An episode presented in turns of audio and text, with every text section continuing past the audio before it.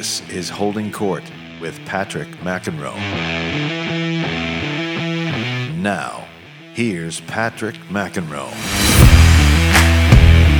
All right, everyone, time for a little special 2020 recap of uh, my podcast and how it got started. I'm going to go through each podcast I did this year, give him sort of a great memory from each of them because uh, I think they all have been unique in their own way. I want to obviously thank you, the listener, for picking up my podcast at some point this year. I've got a lot of people who picked picked it up towards the end of the year. Go back and listen to some of the early ones I did when I was just getting my feet wet hosting this podcast and putting it out there. So many of you may know who've listened to these shows before and you know a bit about me that I did come down with COVID early on in the pandemic and sort of mid March, just right when things were shutting down here in the New York City area.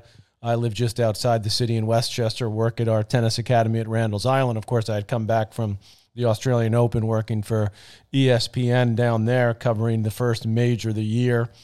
Um, so I had this podcast machine that I had in my basement, uh, and I had been planning on starting my podcast sort of around the Australian Open time. I was actually going to take it with me. It's a portable podcast machine uh, and start to do some interviews. But I didn't get a, around to it during the Australian Open. I thought it was just maybe too much. I hadn't figured out how to how to operate it and so on. So long story short, when I came down with the virus in mid March, I was quarantined uh, in my basement, which is where I am now. Uh, I have a nice little setup down here with a pull out so uh, bed and uh, some equipment, a treadmill, a bike in the basement, things like that. Obviously, I wasn't doing that during when I had COVID, uh, television and so on. And I had this machine that was sitting uh, in its box. I hadn't opened it yet. Uh, the podcast company that has partnered with me, Mudhouse Media, had sent it to me around December time. So I finally looked at it. I said to myself, I got, I got to figure this thing out. I've got some time in my hands, so it's only so many TV shows I could watch. Uh, so anyway, I figured out how to use this great system. And then obviously with COVID, all the interviews have been done over the phone. Now it does come with four mics. So the idea down the road will be to, you know, take in, I could just interview people wherever in their house, uh, you know, in an office, something like that, and be face to face. But obviously because of COVID and what we've dealt with in the last eight, nine months, that wasn't going to happen. So I started off, my first podcast came out in early April I was with an old friend of mine named Brian Koppelman, who those of you in the TV and film world know him well. He's a co creator, the co writer of Billions, the hit show on Showtime. He's uh, written some great movies, Rounders being one of them, uh, numerous others. And I actually met him because he did the 30 for 30 documentary on Jimmy Connors and his great run at the U.S. Open. You remember when Connors was 39, he beat me in the opening round. So he came and interviewed me years ago when he did uh, this particular documentary for ESPN, and uh, I had known him a little bit because my wife uh, grew up uh, in the same area as his family in Long Island. So I knew him a bit. And anyway, we sort of kept in touch over the years, but I started to pay attention to his work. And particularly, he used to do these seven second uh, videos uh, when social media first started uh, getting going. And then he started his own podcast, which was very, very good, really successful. And I, and I remember I, I met with him maybe five, six years ago just to kind of pick his brain and ask his advice, uh, which he was very nice to do. And we had lunch together. And, uh, and anyway, I told him at that time when he was so kind to give me some of his thoughts and some ideas on what was important about putting a podcast together, a good podcast together um, that he would be my first guest. So he agreed to do it. He was my first guest, and I knew also that he obviously loves tennis, and that was sort of how this thing started. Interview people that that love tennis, maybe inside the game, outside the game. Um, so he talked about his interest in tennis and, and and why he likes it, his creative process, which I found very interesting, and how he's gotten into meditation uh, over the years to help him and also the struggles he had because you know you look at him now he's incredibly successful with his show but there were times throughout his career that uh, he wasn't that successful. So his, his wife amy stuck by his side. He gives her a lot of credit. He's got two grown kids now as well that are both very successful. So it was great to have him on as my first uh, guest. And just to follow up on uh, my relationship with him, we actually did play tennis together uh, once this summer out uh, in Long Island. He was out there. I was teaching lessons a lot during the summer, so he came and played. I did not charge him for the lesson. Okay, it was on the house, but he did make a nice donation to our charity, uh, which uh, helps kids that can't normally wouldn't be able to afford tennis. The Johnny Mac Tennis Project. So that was episode number one. Episode number two uh, was a gentleman by the name of Alan Bergman, who's now 94 years old he and his wife Marilyn, uh, great lyricists and songwriters, and they've actually won a couple Academy Awards, uh, written great songs for Barbra Streisand, uh, many others, Johnny Mathis, over the years. And his story that he tells uh, about how he got into tennis, because I met him when he was in his like his seventies. My wife worked with him and Michel Legrand, who's a great French uh, composer, um, and they uh, Alan and his wife Marilyn wrote a lot of the lyrics to the songs, the melodies of of, of the of Michel Legrand's songs. So I became we became friends with them. Uh, and when I would go out to California to the tournament in Indian Wells, the BNP Paribas Open, I would sometimes see Alan or stop in L.A.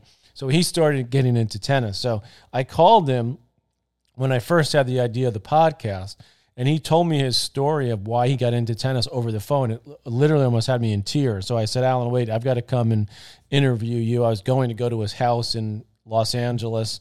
Uh, of course, because of COVID, that didn't happen. So he became my second interview, one of my favorites, uh, because he talks about how being a young Jewish kid in Brooklyn um, the discrimination he went through a, a, a, along the route of getting into tennis and how he got into tennis.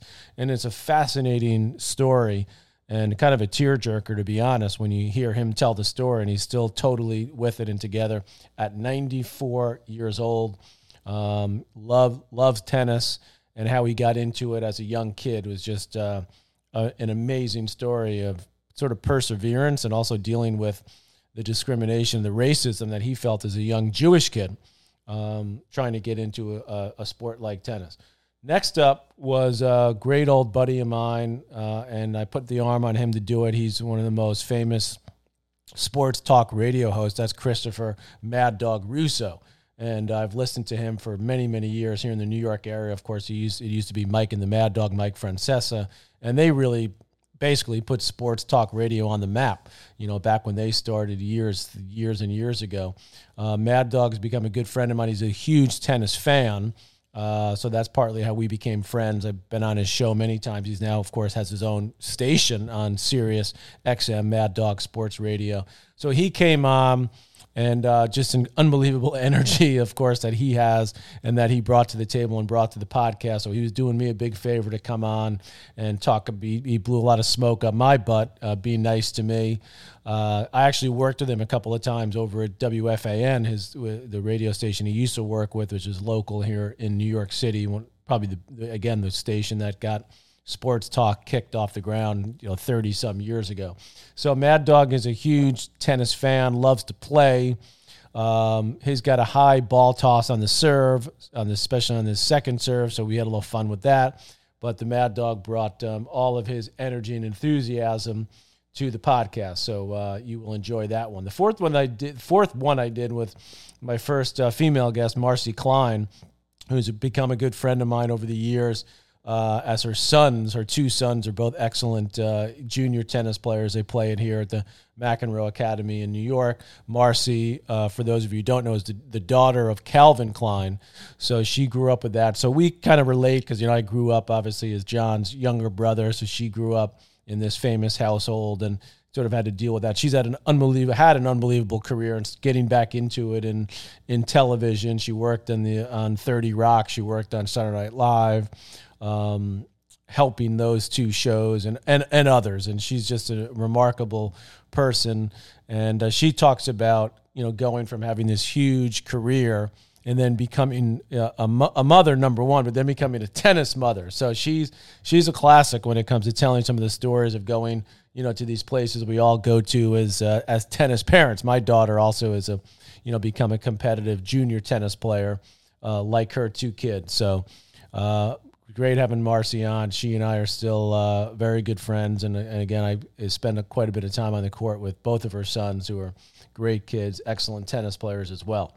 Next up, I had in uh, April, late April, was my one of my main men, Dickie Vitale. Dickie V, of course, uh, from college basketball fame and uh, his many, many years working for ESPN. One of the reasons I got into broadcasting, or I wanted to get into broadcasting, was, um, you know, obviously watching the old U.S. Open, you know, Tony Trabert and Pat Summerall and John Newcombe. Those were the announcers.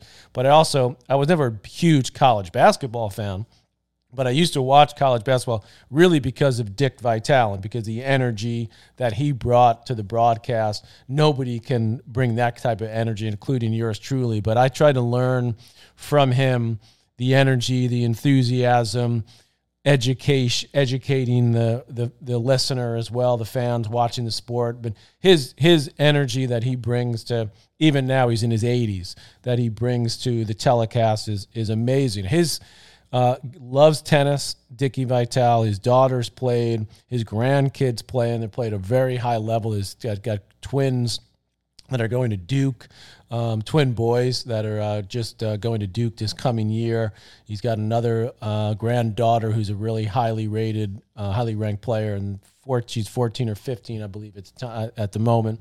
Uh, and the other thing that would I always think about when it comes to Dickie V is all that he's done with his charity and his work for kids with cancer and the Dickie V Foundation, kind of playing off uh, uh, Jimmy Valvano, who was uh, very close with Dick, and of course he died at a at a young age. So he's put together just an amazing charity event every year, which I'm still dying to get to. I haven't been to, but he gets you know the biggest names in sports, and uh, from announcers to sports uh, production people and people in the business. So all that he does, and he he always wants to talk about, yes, of course, his passion for tennis and for basketball and just for great sports figures, but also his passion for giving back and all that he's done for his foundation. So he is just uh, uh, I- incredible that he continues to do all that he does. Next up, I had Ben Stiller on.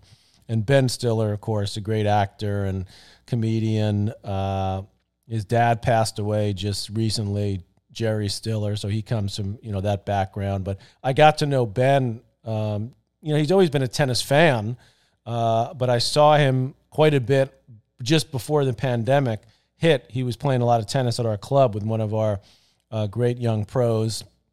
And uh, so I would periodically go and watch him play. And he'd say, Oh, he gets so nervous when I'd watch him. But he's a guy that took up tennis late in life, you know, like in his 40s. And um, he has a huge passion for just trying to get better at it. And he's lefty, got a kind of kind of a big lefty serve.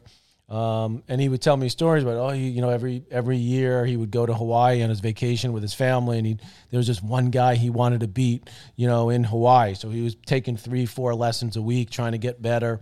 Uh, he's had a few injuries recently. He told me he's got the elbow problems. I'm trying to get him back. Of course, the pandemic has hit, so I haven't seen him at the academy for a while. But when I see someone who's just so successful in what they do, and then I see him out doing something which is difficult for him to do to become, uh, you know, a better tennis player, and I see that passion that he brings to tennis. So that's what uh, you know. I had to have him on, so he was nice enough to do the interview with me. I texted him right when I had this idea. Even this was before the pandemic, and he was like, "I'll do it anytime. You know, let me know." So. Ben, uh, I'm thinking about that lefty serve of yours, and I want that thing to get cooking again. Next up, late in April, I had uh, sort of my first journalist uh, guest who came on, Mike Lupica, who's a longtime writer for the Daily News. He's written tons of kids' books on, um, you know, kids like teenager books that are huge bestsellers on football and on basketball, travel this, travel that. Uh, and he was uh, around tennis a lot in my brother's heyday in the late 70s into the 80s, early 90s, uh, when tennis was really taking off. So he covered a lot of tennis. He was very good friends with our, our dear friend Mary Carrillo, who's also did a podcast later on. Of course, she's a great broadcaster for many networks, including HBO, ESPN for years, NBC. Uh, and she played doubles with my brother. They won the French Open. I'll get to Mary in a minute, but anyway, here she's very tight with Mike Lupica over the years both brilliant, smart, great storyteller. So Loopy, as we call him, I see him also at our club out in the Hamptons in the summer playing tennis. His, his kids play as well. great stories about his perspective as you know he's he's is a tennis fan but he's a sports guy especially a new york sports guy so particularly his stories of the open and of um, the, what we used to call the masters the year-end championships in madison square garden and he's a great storyteller and uh, it was terrific having him on he does his own podcast as well and he's absolutely uh, awesome then I got Alec Baldwin on, a special, uh, another special guest, and of course Alec is just so big and so popular. Uh, he's been a tennis fan for a long time. He's always at the U.S. Open. He's a fixture there. But he basically did me a favor because he's good friends with my wife. They work together, doing some shows, some plays together. Alec, of course, has a huge career in television. Uh, and then uh, with the Trump impersonations on Saturday Night Live in the last uh, couple of years, has taken him to a whole nother level. But he's always been hugely supportive of tennis. Um, great co-worker with my wife. They started some shows together. They work together.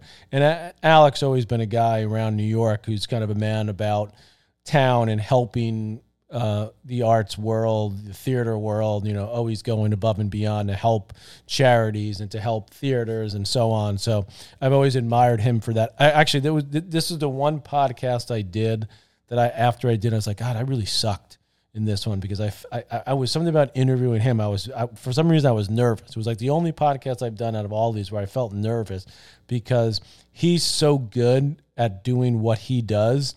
So I felt like he was le- he was doing the podcast, going, "Oh, this guy sucks." I mean, he's I can't believe I'm you know agreed to do this with Patrick. So that was sort of going through my mind, which is unusual because usually I feel pretty comfortable. I do my homework on my guests, and Alec does his own podcast called "Here's the Thing," which is awesome. Uh, and he's he's such he's so good at being a guest, but he's also maybe even better at being a host. Um, so I felt like maybe that wasn't my my best one, but Alec, of course, covered up for me and told some great stories about you know growing up in Long Island and and just sports in general. I think his dad was a football coach, I believe, if I remember correctly, at at the high school and in his town. Of course, his brothers all uh, got into the entertainment business as well. So uh, you know, watching him do if you don't if you don't see it, he does these great Instagram videos uh, talking about sort of the state of the world and, and and politics in particular. So admire him a lot, and uh, I'm actually hoping to have him on again so I can you know maybe I'll be it won't be as tight, I won't be as nervous. Next up, I had on May uh, my longtime agent Sandy Montag, who uh, started out in uh, his television. Well, he's a, he's a he's an agent. He started out in his TV career, I say, but he was the he was working basically for John Madden. He that's sort of how he got his start. He talked so his story about just how he persevered. He's a kid, you know, he went to Syracuse and he wanted to get into business, and he basically, as he says to me, and he's proven it over his career, just worked worked hard, worked harder than everyone else he worked at IMG for many years, which I was associated with them for a long time. They were my agents, and he left there and started his own group called the Montag Group. So uh, I love what he brings to the table. Um, and uh, his story is about just perseverance and, and sticking with it. Uh, and now he's you know one of the most successful sort of TV agents of you know not just sports people but also uh, Ari Fleischer, for example. You, re- you you worked with him, so he's got a great uh, group of people that he represents, Mike Tirico, uh, and and many others. So it was awesome having on uh, Mr. Sandy Montag on my podcast. All right, so before I move on from Mr. Sandy Montag, my let's just be a good time since he's my agent. I'm going to go on to Scott Foley next, a great actor. Uh, I'm going to tell you about my my first sponsor. Uh, those of you who have listened to my most recent ones know it's My Pillow. They've been absolutely awesome, and uh, I started sleeping and using my pillow just in the last month or so because when they agreed to do my podcast to sponsor it, I was super pumped. They said, "We'll send you some stuff." So I was like, "Yeah, please." So you know, I've seen all the commercials on TV. I've heard them on the radio. I'm telling you, the pillows off the charts. So good. I got the large one. I got the body one. I got one for my wife. She loves it. It's absolutely phenomenal. Total life changing situation. I got to figure out the right size that I take on the road with me because I've talked about it before, traveling so much. Hopefully, we'll get back to that. All of us will in whatever line of work we're in, whether it's work, play, what have you. I haven't traveled at all since the pandemic hit. But uh, I know that when I do again, I'm taking my pillow with me to the hotels, on the planes, and so on. They, they, they don't go flat. You can wash and, and dry dry them as many times as you want. All of them made in the good old USA. Uh, listen, if you don't have one, you got to check it out. I know the holidays have passed, but you could still get someone a gift or get it for yourself for the new year. Mike's offering his premium My Pillows. That's the one that started this whole thing. His lowest price ever. You can get the queen size premium My Pillow. Regularly ninety eight. Now only twenty nine ninety eight. That's forty bucks off. Uh, Kings are only five dollars more. So now's the time to buy. Only twenty nine ninety eight for the queen size My Pillow. Buy now. Mike will extend his sixty day money back guarantee to the first day of March 2021. So go to mypillow.com, click on the radio listener square. You'll find out not only about this amazing offer, but all of their other products as well. I've gotten plenty of those too. The, uh, sleep pillows for the dogs, I got that. Amazing. My dog Pepper loves it. My Pillow mattress topper, also tremendous. I got some towels. So here's the number to call 1 800 875 1023. Here it is again 1 800 875 1023. Make sure you use the promo code COURT, as in holding court. So the next episode I did in uh, came out in early May was Scott Foley. I met Scott through um, the Chris Evert Celebrity Challenge that she has every year. She raises money for her challenge, um, for her charity, excuse me, down in South Florida. So Scott is a frequent player. You know, we do these pro celebrity events around tennis, a lot of different people. Ag- Agassi's got a big um, charity event that's more of like a big event, but Chris Evert does this every year in South. Well, every year until this year. Um, we know that why that is. So Scott's a frequent player, really, really solid player. Okay, particularly for an actor. All right, but he's known for his roles in The Unit, Scrubs, Felicity, a lot of others. Done some movies, you know, some great movies as well. Great guy, family guy. Um, really solid player. What I remember most about the podcast with him, because we were talking about some other sort of celeb um, actors, musicians. Gavin Rossdale, for one, he's a really good player, as lead singer for Bush. I, I, still want to get him on the podcast. But he talked about um, Matthew Perry. Was kind of was kind of known in that circle of the actor, celebrity slash tennis players as the best. And then Scott said, you know, he got him in the in the charity exhibition. They played a set or whatever, and, and Matthew Perry came back to the locker room and said, "I'm done. I'm done. I've been beaten by another actor." So, hey, listen, Matthew, I'd love to have you on too anytime because I want to get your side of the story because something tells me maybe I'm just hearing the Scott Foley side, but Scott was great and uh, hoping to see him back on the court soon. Then I did one sort of with my first cohort from ESPN. I've done a few over the over the last few months, but Chris Fowler I had him on. Of course, everybody knows Chris from uh, following ESPN tennis, and you know his passion for tennis is amazing. Obviously, he has made an unbelievable career doing college ba- uh, college football. He started in college basketball, by the way, as uh, as well. When he first started at ESPN, his early mid twenties is when he started with the network. So that, I think that's over thirty years ago. He's a couple years older than me. I'm fifty four. Chris is an unbelievable guy, loves his sports, loves working out, loves keeping in shape. He's had some injuries the last couple years because he, you know, he pushes it, he pushes it hard in the gym and on the bike and loves his tennis. I mean, loves to play. I, I haven't played much with him. I think I've seen him play once. Of course, I've shared the broadcast booth, booth with him, and he has such a passion for the game of tennis, which is unusual because when you have someone like him, you know, that you know, is in the college football scene. I mean, that's a whole nother world. And of course, that brings in way more money to ESPN than tennis does. And it's just a much bigger, more popular sport. So Chris has a really interesting career that he's made for himself doing doing the college football, doing it incredibly well as a host, and then now becoming the play by play guy, similar to what he's done in tennis. Uh, always prepared, always you know, setting up his analysts like me, where he's got to work with me, he's got to work with John, Chris Evert, Mary Joe, Brad, Darren, uh, you know, and he, and he and he just does it seamlessly throughout uh, all of what he does. So it was it was awesome to have him on to kind of get his his take on how he got started in broadcasting. He actually did his own. He's been starting. He does a lot of his own stuff on Instagram and his own podcast. I don't know if it's more like a podcast or a video thing that he's been over. He had me on to talk about uh, brothers because he's very close with his brother. He he he talks about his family quite a bit. So we, he did one with me for his a month or two later um, on his uh, on his own sort of show. So uh, it was awesome to have Chris on and to hear him talk about you know why he loves tennis and you know sort of why he made that part of, such a big part of his career.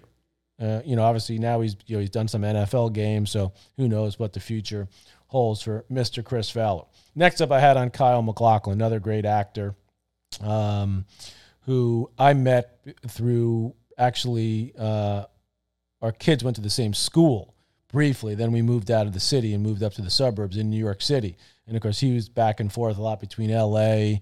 and uh, New York. Um, had a young kid, got married I think a little bit later, but a terrific guy. Uh, he also knew my wife. I think probably that's probably how I met her. I mean, I met him, though I did meet him again through the school um, uh, connection. But uh, he's a huge tennis guy. Would play at our academy until he moved. I think he went back to California during the pandemic and has been there ever since. Uh, and uh, you know, he is an awesome guy and it's a great guy. Talks about his interest in wine. He got into wine. He's from that part. What is it? I think is it Oregon or Washington. He's from up in that part of the world. Uh, so he started his own vineyard. Actually, sent me some of his own wine, which is pretty damn good, by the way.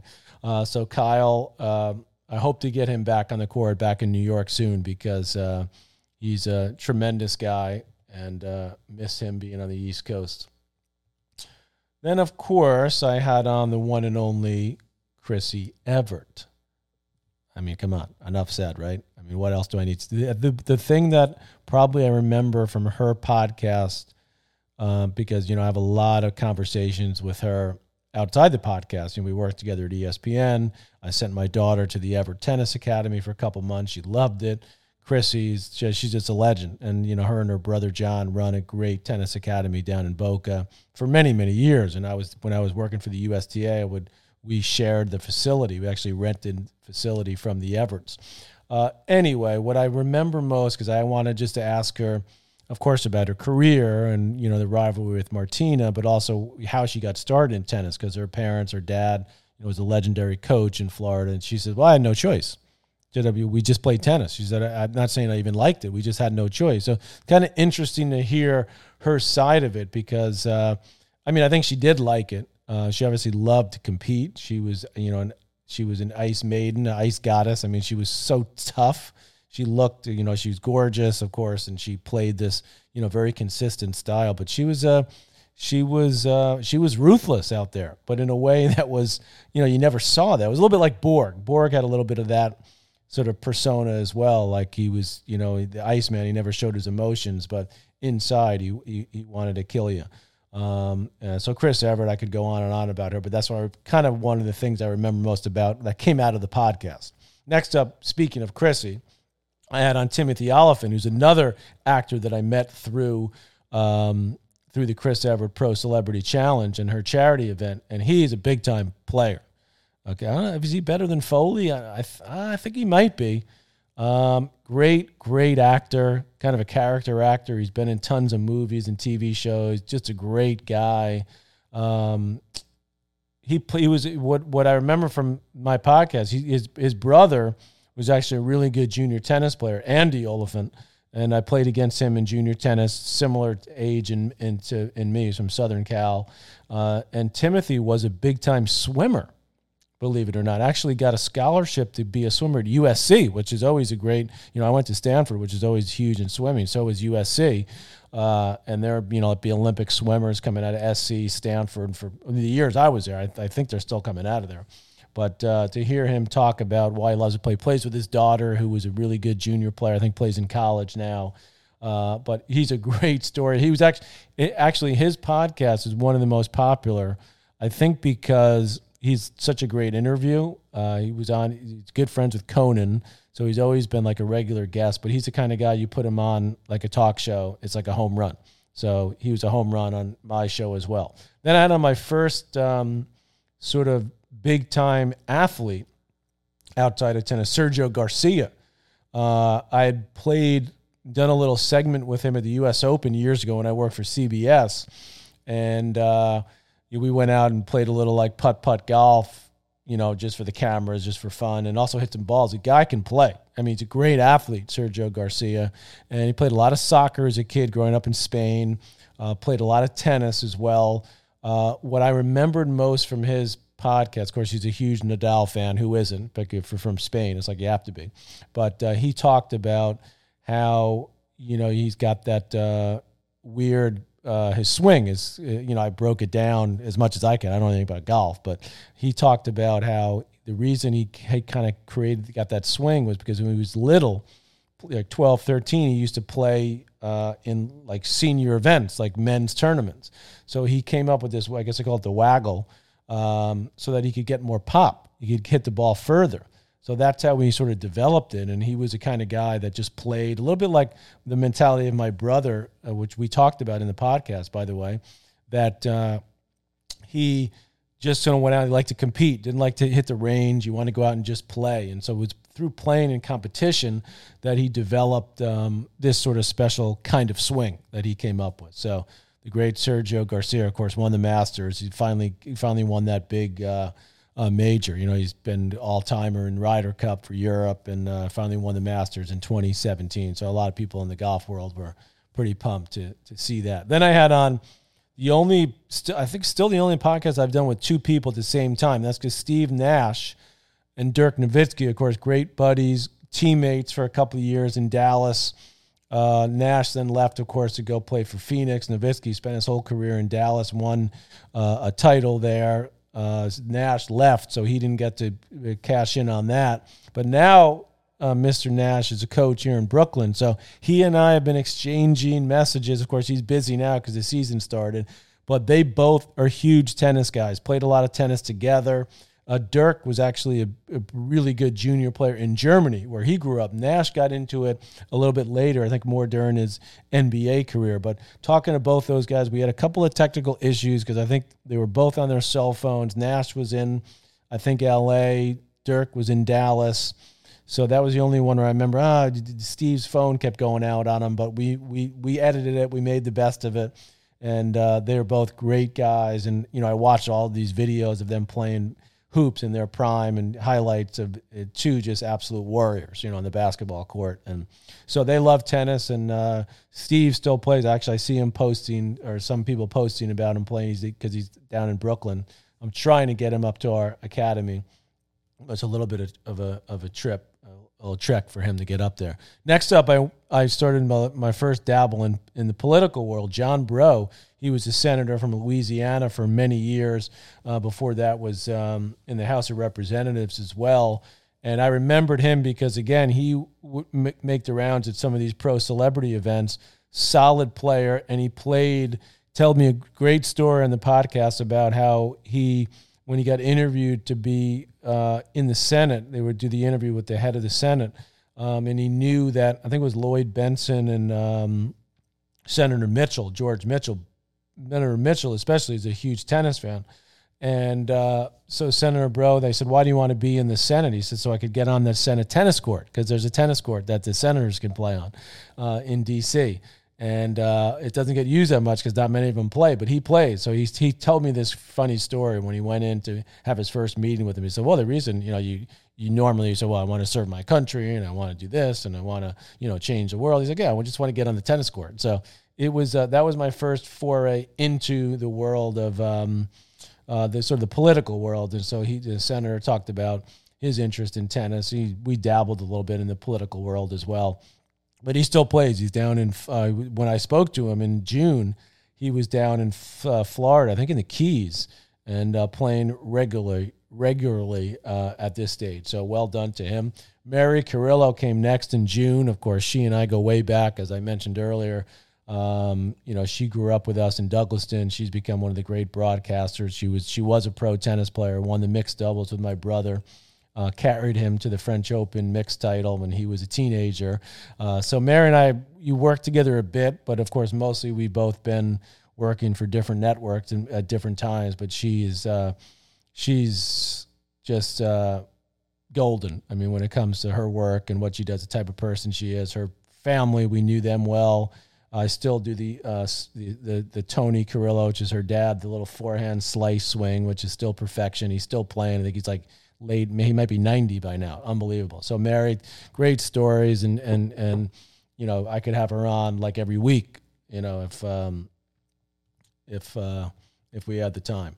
Next up, I did uh, Mansour Bahrami, who's a former pro tennis player. He was born in Iran and he became a French citizen in 89 and of course he's known for kind of being the great um, showman shot maker circus tennis player and uh, so i've become gotten to know him a lot over the years and playing in the senior events and being lucky enough to play with him play against him uh, he is the person that people want to see when you go at wimbledon and the australian open and, and play in the French Open, the old guys tournaments, you know, the legends, the old guys. I, luckily enough, I get to play partly because my name is McEnroe. I'm aware of that, but also because I'm there broadcasting and uh, have fun with him. So his his story is unbelievable, and it's the only guy where I actually had to do a two part uh, special because I couldn't stop listening to his story of how he started in tennis and how he got beat up and how his brother beat someone up that beat him up because he wasn't supposed to be playing tennis at this uh, sports facility in, in, in Tehran. So you got to listen to him for um, what he brings and his passion, you know, for tennis and his joy, and he just wants to play tennis. And I've been in touch with him during the pandemic, and he's, you know, he's bumming hard that he's basically been shut down from doing what he loves more than anything else, which is playing tennis. Brandon Steiner, I had on next to uh, Steiner Sports uh, Memorabilia. He created that years ago, which is basically the sports memorabilia business. So he's been through his ups and downs. He's starting a whole nother business now. He and I became friends through my agent, Sandy Montag. And then Brandon actually let me use his tennis court at his house, he lives close to me in Westchester during the pandemic uh, when it hit. So I was able to hit some balls there when you know everything was shut down. Take my daughter there and play a little bit. So he's an unbelievably nice guy and uh, so successful in what he's done. At real entrepreneurship and he get some great thoughts in his podcast about what tennis can do better. So coming from someone like that, who you know basically his whole world has been trying to figure out what what sells. You know whether it's at an NBA game, at an NFL game. So he's got all sorts of uh, ideas about you know what what tennis could do. Many of which I don't think tennis will ever do because they're too afraid to change. Um, but they should listen to Brandon Steiner a little bit more. Then I had my good buddy Monty Russo on, who's a good pal of mine, and he uh, actually was his idea, by the way, for me to do this particular podcast, a little recap of all the podcasts I've done this year. So he and I have been buddies for about the last 10 years. We again met in, in our kids in school in the city. We just another dad. And uh, he was he loves to work out. He's a big weightlifter. He was a, actually a um, a weightlifter back in his day. Uh, you know, competitive weightlifter. So he's always showing me the pictures of himself. And he picked up tennis in his early 40s and uh, just loves it, has a huge passion for it. And uh, as, as you, Monty, you like to go through the wall, buddy he and I will, I, you know, we don't quite go through the wall like we used to when we hit the gym, but hopefully we can get back into the uh, gym scene fairly soon. Then I had on Jane McManus, who's a great writer, uh, journalist. Um, she lives up by me here in Westchester. She her her husband's a teacher actually at my. She's working now at Marist University as well, teaching. So she's a brilliant woman. She's uh, been she wrote for Newsday for years. I think for the well maybe it was a Westchester paper she wrote for for years. So if I'm confusing those, I'm sorry, Jane. But she uh, she's very outspoken about all the issues of the, the, NFL has had with the concussions, with the pandemic, with college football coming back, you know, because of the money. Uh, and she covered tennis for a long time, so that's how I got to know her through the tennis world. But really, really. She also, by the way, did a lot of radio with ESPN. Was I, w- I was on there, so she's a go-to guest for me in whatever I do. Uh, really thoughtful, brilliant, and uh, getting her perspective uh, on it's kind of the business of sports and also the morality a little bit of sports. I think was uh, what stood out for me in that episode. Then I had on my first Aussie, who's an Aussie TV and film actress, Magda Szubanski, who uh, uh, I was lucky enough to have on. She's got an amazing career, sort of a stand up comedian, and then she was in some huge movies as well. And uh, she came out of the closet at one point in her career as a gay woman. Uh, then she came wrote an incredible book about her dad was apparently an assassin uh, because they were uh, I think they were German uh, against the Nazis. And she ended up growing up in I think part of Scotland, then went to Australia when she was young, and she became a, really got into tennis as a kid. Um, so talked about her interest in tennis, but her life story is absolutely phenomenal and what she's done. So it was kind of cool that I'm hoping to get back to Australia. I'm not going to be able to do it this coming year um, to uh, meet her in person because I just did it over the phone. I never met her. I got connected with her through a great friend of ours, Jane Kennedy, who's a radio uh, host of a, a, big show in in Australia on Australian radio. So Magda, I hope to get to Australia soon so I can meet you in person. Uh, then I had on deputy, uh, former New York State Chief Deputy Attorney General and Manhattan DA, uh, who's a candidate now for the Manhattan DA, uh, is Alvin Bragg. And a good buddy of mine uh, through the tennis world uh, recommended him to me. And he's a brilliant guy. Went to Harvard, went to Trinity High School, which is where me and my brothers went to high school, a, a private school in New York City. And he and his kids are into tennis. So, but it was really more about kind of him in, in, in his background and you know he lives in Harlem and as an African American man running for office and he's been in office and kind of what he's trying to do to change the community and you know tennis is a small part of it but it was really more about um, just kind of hearing him talk about his platform what he's done why he why he wants to be in in uh, public service. So Alvin was uh, a tremendous guest and loved having him on. Then I had Chris McKendry. I went back to the ESPN well and Chris, of course, everyone knows her through her years at SportsCenter and then hosting for us in ESPN Tennis. What I didn't know, which I found out, was that she was actually a pretty big time player and played in college. And, uh, you know, I know her sons played a bit and they got into some other sports as well, but she was actually a very solid player in college. So she talked about about that and you know, you never know it. She's so humble and she's such a team player when it comes to what we do on air and you know working with all these huge egos that we all have as former tennis players. So chris was uh, great. I just worked with her a couple weeks ago at the uh, atp finals event myself and brad gilbert and her. So looking forward to seeing her again probably back up in connecticut for uh, for the australian open. It looks like we'll be there shortly. Then i had on one of my main men, Johnny Fillion, who's the uh, CEO of BNP Paribas uh, in the Americas. Uh, BNP, of course, is the huge sponsor in tennis for many, many years the French Open, the Davis Cup, the Fed Cup, uh, more recently, the BNP Paribas Open out in Indian Wells. And Johnny and I became uh, friends over the years just through our connection through tennis. Uh, and lo and behold, BNP was able to sponsor our uh, Johnny Mac Tennis Project and through uh, come up with our own program for BNP Mac One for some of our best kids uh, that we already have a scholarship program, but BNP sort of added to what we're able to do for these kids at our academy. So we talked about that and really just about why BNP Paribas loves tennis, you know, as something that uh, they sponsor, why it's good for their business. They're one of the biggest banks in the world. They become more prevalent now in the United States as well. Course, their headquarters are in France, but Jean-Yves has been living here. He's a big sailor, by the way. Good, solid tennis player too. Grew up in France, but he's he's like a uh, competitive sailor and did that throughout his uh, youth, and he still does that um, in his. Uh, what he does on the side while he's not, uh, you know, running the company. So he's a great friend of mine and a great friend of tennis and their company is. So we uh, thank them for all they continue to do and have done, you know, not just for our McEnroe Academy and other great philanthropic uh, enterprise, but also just supporting professional tennis as they've done for so many years. Back to the ESPN. Well, I went to Pam Shriver and uh, loved having Pam on, and she's so opinionated. And you know, for us at ESPN, she does so many roles: play-by-play, uh, courtside, analyst. She can do it all and uh, you know hearing her story about how she got into tennis and how she started and being you know one of the great doubles teams uh, maybe the greatest doubles team ever you know Shriver and Navratilova. She was also a great singles player as well.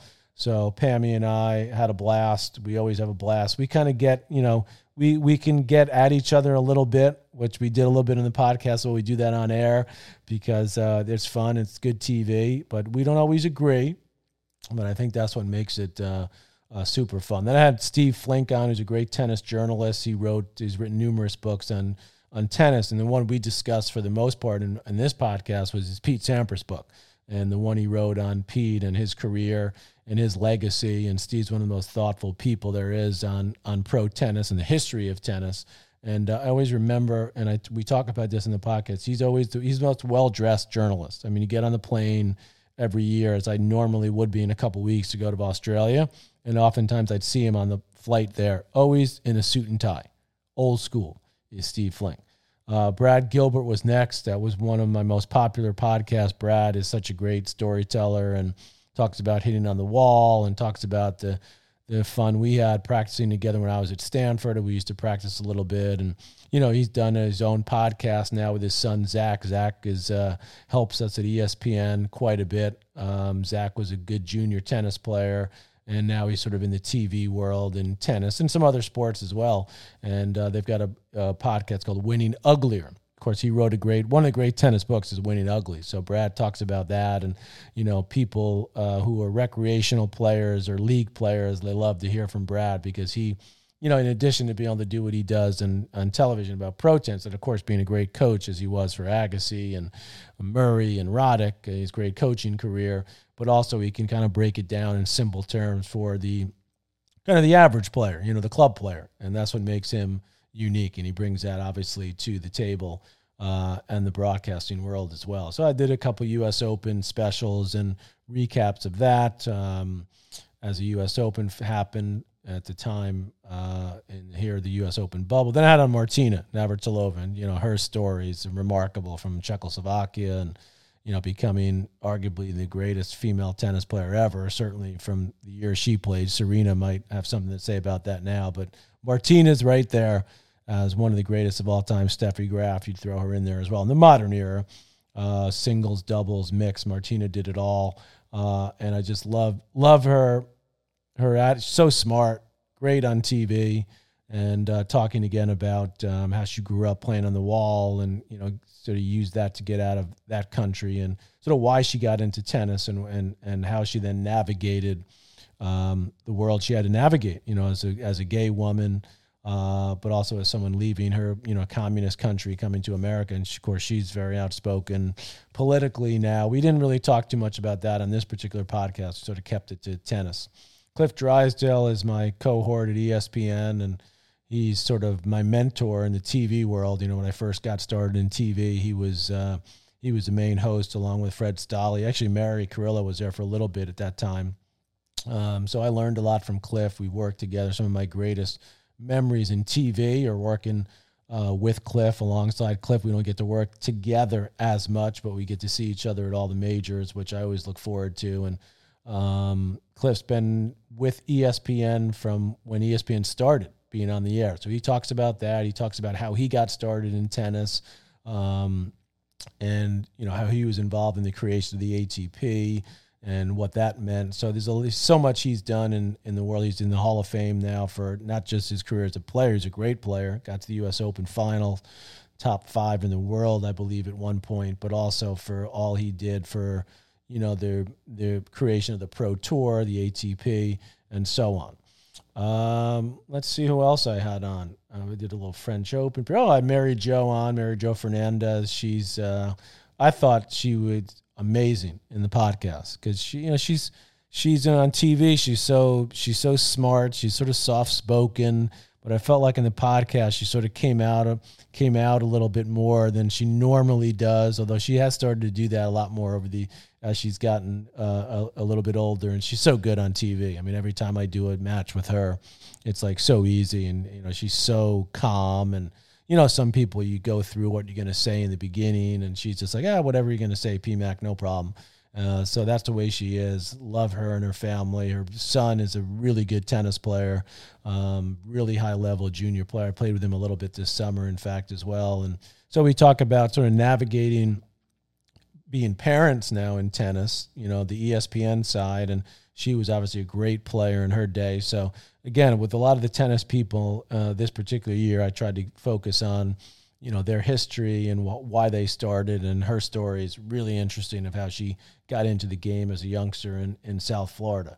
Uh, then I had Ivan Lendl on. Um, his his career, obviously, we know all about his great rival to my brother John. He was number one for 270 weeks, 94 titles, eight majors, including beating my brother in that you know that French Open when he came from way down. And it was interesting because you know I thought he would you know you, think well that was a turning point for him, and he actually says in the podcast no that was important, but he didn't think it was the turning point in his career. He ta- he came up with a couple of things that I never heard from him before, including about what he what he needed to do to beat Connors and to beat my brother, and fascinating. And he's a great speaks so well, and um, he has all daughters like me, so I have a special spot for him. So thank you to Ivan Lendl. That was one of my longer ones because uh, you know he went on. We could have gone on forever. Then I uh, moved over to. Um, the world of uh, news and journalism, and I had Norah O'Donnell on. And uh, she, of course, is a host of the CBS Evening News, correspondent for 60 Minutes. She's awesome, and she talked about you know her interest in tennis and how she plays every summer, and she takes lessons like a couple days a week. Um, different games she played. I think it was called the maybe the 105 or something. She came up with was what she plays with her pro at her club in the summer, and so uh, and and also we got into just her background. Obviously, amazing journalist and the way she prepares and how similar that is to you know being a great athlete. So loved having her on, and she brought uh, a lot of energy and a lot of fun about the things she does for you know keeping herself fit and in shape, and tennis being a big part of that. Then I had on Terry Saunders, who's a high school tennis coach down in Hendrickson, uh, Texas, um, and you know, her dad uh, was a is was a great tennis coach in Houston, Coach Lori McNeil, Zina Garrison, and others. And um, she, I don't, I, just, I came across her. I think she just followed me on Twitter or something. So I just looked up her story, and it sounded like such a cool story. She, you know, was a really good junior tennis player. Um, she kind of then like went away from tennis, played in college, and had some issues. She's an African American woman, so she had some issues with racism when she was a kid. She talked about that. She talked about getting burnt out at one point on tennis, and now she's taken over a tennis program at this high school in a place where you know it's all about football down in Texas. So loved her story, loved her passion, loved hearing about um, her dad who's still who's still cooking, who's still coaching and uh, Terry was absolutely great. We still stay in touch on social media. Then I had on Howard Howard Bryant, who's an author, sports journalist. He's written uh, a tons of stuff for ESPN, ESPN the magazine. Uh, always appears on those uh, sports reporters type shows over the years. I don't have that anymore, but he's a really thoughtful guy, brilliant guy. Writes a lot about race. He's an African American man, but he's a big tennis fan. Um, he used to come to the uh, majors when he's working for ESPN or .com, and he would always come out and watch me and my brother and the old guys. And I said, well, "Why are you coming out here to do this?" Goes, "Oh, I just love tennis. Love to watch you guys. You know, where he could barely move out there." So uh, we talked about his tennis and how he still loves to play, and but also uh, he's he's a guy I would go I go to when anything comes up of import, especially race. I shouldn't do that. He said to me, "Why you just call me when it's a you know a black thing?" And he's right because he's the kind of guy that you know could talk about anything, but uh, being an African American man, he's outspoken on those issues. It's he's kind of like, okay, I'm going to talk to Howard. What's his perspective on this? So he's an unbelievable guy, brilliant, and uh, loved having him on. But he's right. I should I should have him on just to talk about. Well, he always texting me about just about tennis stuff too, because he's like he always thinking about well, what's going to happen with Fed. Is he you know is Nadal going to pass him? Is Joker is Joker the greatest of all time? So. Um, all that kind of stuff. Then in late October, I had on Brett Den. It's my first um, a singer songwriter, and I actually got connected with him through someone at my podcast company. Uh, and it turned out to be so refreshing. I didn't know much about him. I'd heard of him and his music, but I listened to all his music. He's from Central California. Watched all his videos, um, and in uh, you know, he's a huge tennis player, got a pretty big forehand. And uh, so he's a guy that travels a lot, tours a lot. He's not a huge, you know, doesn't play like in the big arenas and stuff, but plays, you know, smaller, you know, good, solid venues, but he relies on the travel. And the and and and, and so I said, well, your your business is kind of you know slow down. He goes, slow down. He goes, it's shut down. He goes, it's done. My business is done. You know, traveling and he's an amazing artist. So if you actually go to his Instagram, Brett Dennen, D E N N E N, and he's been doing these uh, Instagrams where he's got his music, but he's also painting and drawing. such an interesting guy, so much fun. Uh, love his music. His music, sort of a folk pop, you know, play guitar. That's my dog. That's one of his big songs, and uh, uh, love him. He's a great guy. I'm hoping to meet him one day. I never met him, so I'm looking forward to that. Then I had on, we call him the King in New York, Henrik Lundqvist, who, if you're following the news recently, you've heard he's going to have open heart surgery, which is just scary. This guy, okay, is one of the fittest guys I've ever seen. And of course, he was a goalie for the New York Rangers for 15 years, led Sweden to the gold medal in um, in the Olympics, uh, and you know one of the best goalies on the planet throughout much, much of his career at the Rangers. So he would come and play tennis in the off season just for fun to keep himself in shape. I've been playing with him the last couple months, and little did I know that he was being tested for various heart issues. He never said a word to me. I mean, we're not that close, but you know, we're playing tennis. I'm running him. That guy's a good tennis player, but a phenomenal athlete. I mean, phenomenal. I mean, the movement. So, and he was wearing a heart monitor while we were playing. I thought he was just tech, checking to see, you know, what how much of a workout because I always thought like I wasn't giving him enough of work of a workout. Um, so my prayers are with him okay, because he's going to have surgery. I'm sure he's going to be okay, but uh, this is something that just came up, you know, as he was going through tests. He was trade, he was picked up by the Washington Capitals, so he was literally going back and forth to D.C. to find a place to stay. He was getting ready for the season upcoming. I was playing tennis with him, you know, once a week, once every two weeks before he'd go work out on the ice. And then I see this, you know, come out in the news. So I have texted him. Uh, we were sending him our best. He, he, we hope he's going to be okay. I'm sure he will. He's a class act, unbelievable guy, and uh, and one of the all time greats. So let's hope that his health is okay and he can get back doing what he loves to do, which is be on the ice. And he also likes to be on the tennis courts, and I love playing with him. Jon Heyman came on, who's an insider for MLB Network in early November post World Series. We talked a lot about the World Series, the Dodgers winning. He writes mostly about baseball. He's been on WFAN for many years. I've had him on when I've been on the radio. Um, so he's uh, his daughter plays tennis. So we kind of got to know each other as his daughter would come and play at our academy. So um, he is a great guy. Uh, one of the easiest uh, podcasts I've done because you know he's a total pro. He goes on the radio all the time. So, but he loves tennis. He's a big Federer fan, um, and sort of we talked to what I remember most about the, his podcast was kind of just talking a bit about you know the comparisons of baseball to tennis. That sort of one-on-one pitcher to catcher, pitcher to hitter, and in tennis. But he's a big tennis fan. Absolutely loves his tennis, and one of the great uh, baseball writers uh, there is out there. Dick Gould came on uh, early December. He was my longtime he was a longtime coach at Stanford. He was my coach when I was there for four years. Uh, he was a coach there for 38 years. Um, so his history in tennis, how he got into it. Because oh, yeah, tennis used to be a, was a sissy sport. His, his, family was into football. He grew up in um, kind of close to Ojai and Ventura. Is it Ventura? I think it was Ventura County in uh, California.